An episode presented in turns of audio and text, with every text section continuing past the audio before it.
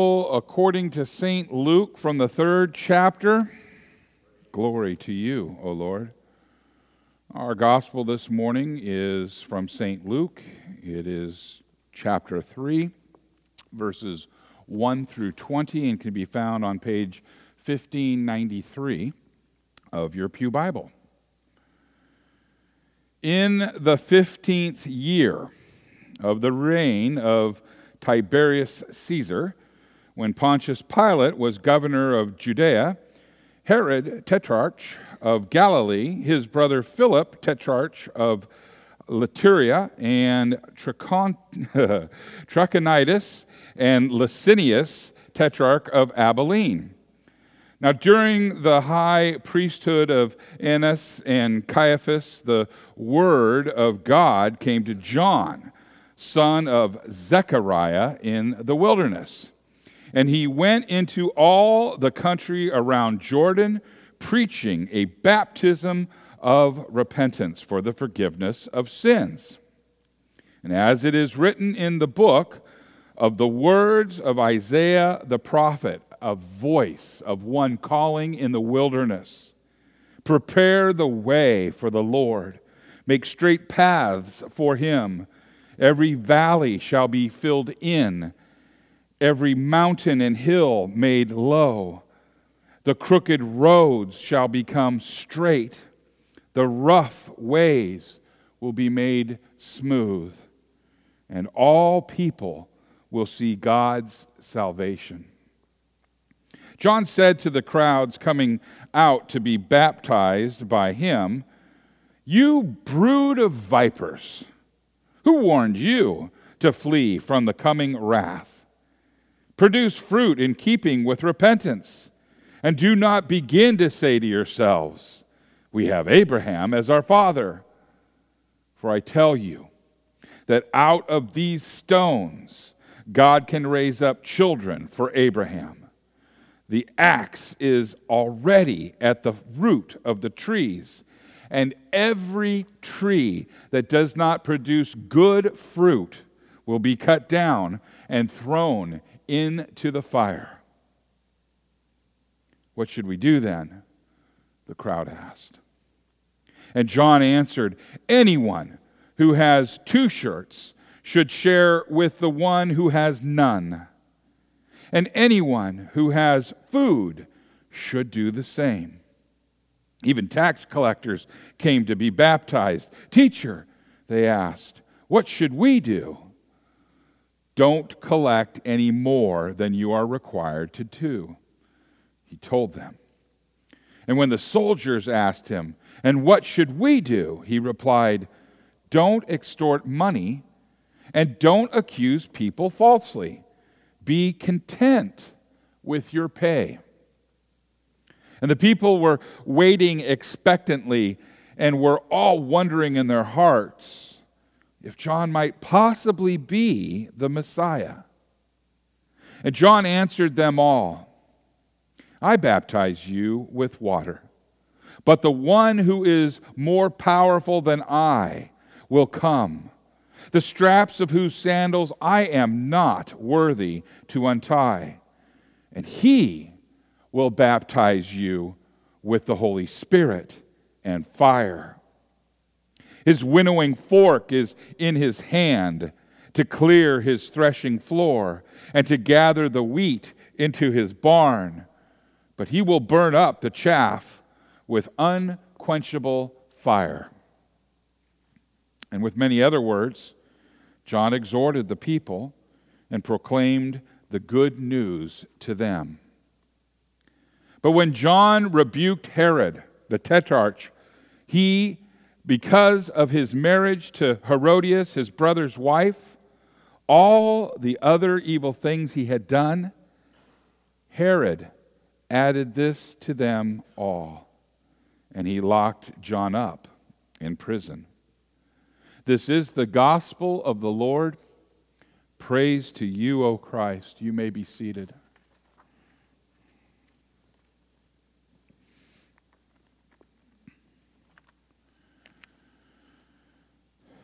Will you pray with me? May the words of my mouth and the meditation of all of our hearts be acceptable to in thy sight, O Lord, our rock and our Redeemer. Amen. In the name of Jesus. There's one basic difference between the church of the Old Testament and the church of the New Testament. The Old Testament and the New Testament saints all have the same faith in the same Savior.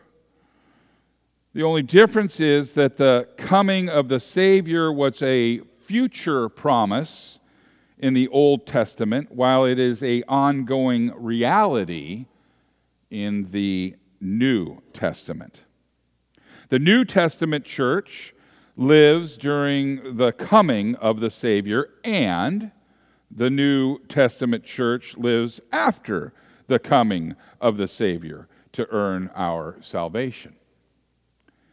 We live during the time when he comes to bring that salvation to us. We look forward to the time when he will come to end time, when he will come to end time as we know it and take his church with him to eternity. Now, John the Baptist was the last and the greatest of the Old Testament prophets. As an Old Testament prophet, he pointed forward to the coming of the Messiah, the Christ, the anointed one. And the wonderful thing about his prophetic ministry is that Christ would actually reveal himself to the world during his ministry. And John was the forerunner of Jesus. Jesus would actually begin his public ministry even while John proclaimed his coming. In fact, John the Baptist was the fulfillment of many prophecies, as Ed read this morning in today's Old Testament reading, and as Luke points out as he quotes Isaiah today in the Gospel. John himself was a sign that the Savior was about to appear on the scene in a very public way. Now, John did what prophets do. He spoke the truth as God gave it to him. John was not interested in winning friends or influencing people, as they say. He was interested in the truth, even if it cost him his life. The truth that God gave John to proclaim was not popular. It was not nice. And it was definitely not politically correct. John proclaimed a baptism of repentance for the forgiveness of sins. In this respect, he was already following the instructions that Jesus would later give to the church. For near the end of the gospel, according to Luke, after the resurrection, Jesus appeared to his disciples in Luke 24, verses 45 through 47. Luke records, he opened their minds to understand scriptures, and he said to them, thus it is written that the Christ should suffer, and on the third day raise from the dead, and that repentance and forgiveness of sins should be proclaimed in his name to all nations, beginning in Jerusalem. And Jesus made it very clear that the job of the church is to proclaim repentance and forgiveness of sins. The entire work of the church is wrapped around the proclamation of repentance and the forgiveness of sins in the name of Jesus Christ. Christ in him crucified. In true prophetic fashion, God revealed this focus of the church to John before Jesus even began his public ministry. So when we learn from today's gospel that John went into all the region around the Jordan, proclaiming a baptism of repentance for the forgiveness of sins, we already see that John is following the instructions of Jesus about 3 years before he gave those instructions to his disciples. The proclamation of repentance begins by making people aware that they are, in fact, sinners. Did you know that? Okay, because you're sinners, and so am I, in need of a Savior. In today's gospel, we hear the proclamation of repentance that John has for those who think they are righteous. Did you hear what he said? I'll remind you. He said, "You brood of vipers." In today's vernacular, it's kind of like, well, you know, what does that mean? Well, let's just take a look at the context of that. Words like viper, serpent, and snake take us back to Eden, where the serpent tempted Adam and Eve to eat of the forbidden fruit. The word brood is a synonym for offspring. So basically, John is telling these people that they may think they are righteous, but they are in fact children of the devil. Way to win friends and influence people? Politically correct? I think not. But it's the truth. John went on to say that these self-righteous people are not entitled to any special treatment because of their heritage. He said this, "Do not begin to say to yourselves, 'We have Abraham as our father.' For I tell you, God is able from these stones to raise up children for Abraham." The Holy Spirit inspired the Apostle Paul to explain it this way in his letter to the Romans, chapter 9, verses 7 through 8. He said, "Not all are children of Abraham because they are his offspring. And this means that it is not the children of the flesh who are the children of God," this is the important part, "but the children of the promise are counted as offspring. The true children of Abraham are those who are children by faith, not by biology. Those who believe in Jesus for the forgiveness of sins are the true children of Abraham. And those who believe in their own righteousness, even though they may be biological children of Abraham, are not true children of Abraham. In fact, they betray the faith of Abraham." So this message of repentance should serve as a warning to all of us. One of the lies that our sinful nature tries to tell us, our flesh tries to tell us that we are not all that sinful. That there is some sort of goodness buried deep down inside all of us. All we need is a chance to get at it. And John's words serve as a warning that deep down inside of us, deep down inside of us, we are all the children of the devil.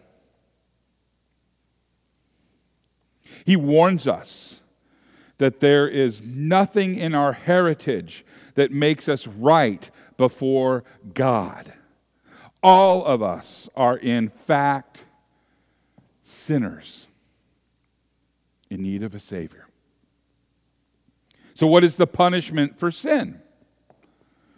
John used the metaphor of an axe chopping down a tree for firewood. Even now the axe is laid to the root of the trees, and every tree, therefore, that does not bear good fruit is cut down and thrown into the fire. These words warn all sinners that they will burn in hell unless someone does something for their sin. This beginning of repentance is the true terror of the conscience, which feels that God is angry with sin and grieves. He grieves that it has sinned. Okay. Now, if this terror was all that there was to repentance, then we should be overcome in despair. But this is not all that there is to repentance. In the second part of repentance, we have faith in Christ, the gospel, in which the forgiveness of sins is freely promised concerning Christ, should be presented to the consciences in those terrors, those who are in terror over their sin. They should believe that for Christ's sake, their sins are forgiven freely. Now, the preaching and baptism of John prepared people for the Christ who would soon come to earn forgiveness of sin for the world. And in fact, many of the people who came to John thought that he himself might be the Christ. And as we heard in today's gospel, the people were in expectation, and all were questioning in their hearts considering John, whether he might be the Christ. Now, this gave John an opportunity to tell the people about the true Christ. John answered them by saying, "I baptize you with water, but he who is mightier than I is coming, the strap of whose sandals I am not worthy to untie. And he will baptize you with the Holy Spirit and fire." And John took the opportunity to tell the people that he was not the Christ, but that the Christ would soon come. And he took the opportunity to tell the people how mighty the Christ would truly be. The mighty Christ is none other than Jesus. And he is the one whom the prophets proclaimed. And he is the one in whom they believed. This mighty Christ is the solution to our problem of sin. He is the one who earned forgiveness for our sins and offers that forgiveness to us for free. He is the one who makes us holy in God's sight. And so how did he do this? Well, as mighty as Jesus is, he demonstrated his might in weakness. Even though we're not worthy to touch his feet, our Lord allowed men to nail him to the cross. And it was from the apparent weakness of that cross that Jesus demonstrated his greatest might. And in the apparent defeat of death, Christ conquered death. He became the solution for sin by taking our sin unto himself and paying the price for it. It is only through him that we receive the forgiveness of sins. And we can have absolute confidence in Christ's forgiveness. Why? Well, because he did not remain in the tomb after he died on the cross. He rose from the dead. And that gives us confidence that the day will come when he will raise up you and me and all of the dead, and we will have eternal life. God sent John to prepare the way for the Lord. And John did this by making people intensely aware of their sins. And it is the calling of all of God's servants to make his people aware of their sin. This is the way. This is the way that God makes people aware of their need for a Savior. The more we understand our sin, the more we appreciate our Savior. The deeper we grieve over sin, the more we rejoice over our salvation. And as hard as it is to examine ourselves in the light of God's commands, it is the way we prepare for the coming of the Lord. John the Baptizer was indeed a very great prophet of God. And the truth is told that the one who followed him was even greater, for the one who followed him is God in the flesh and in the blood. And he is the one who took our sins to the cross and exchanged them for his righteousness as he shed his precious blood for us, and he died in order to pay for our sins. And he is the one who baptizes us with the Spirit when water is combined to the Word. He is the one who works through the Spirit to give us the faith that believes.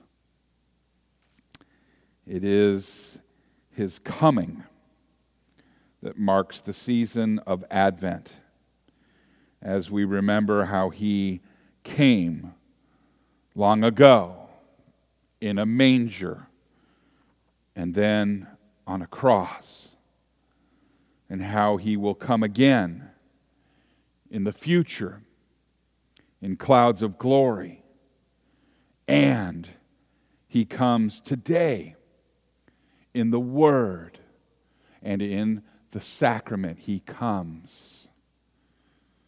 Now may this season prepare us so that when Jesus says, "Surely I am coming soon," we can join God's people and reply, "Amen. Come, Lord Jesus. Amen." In the name of Jesus.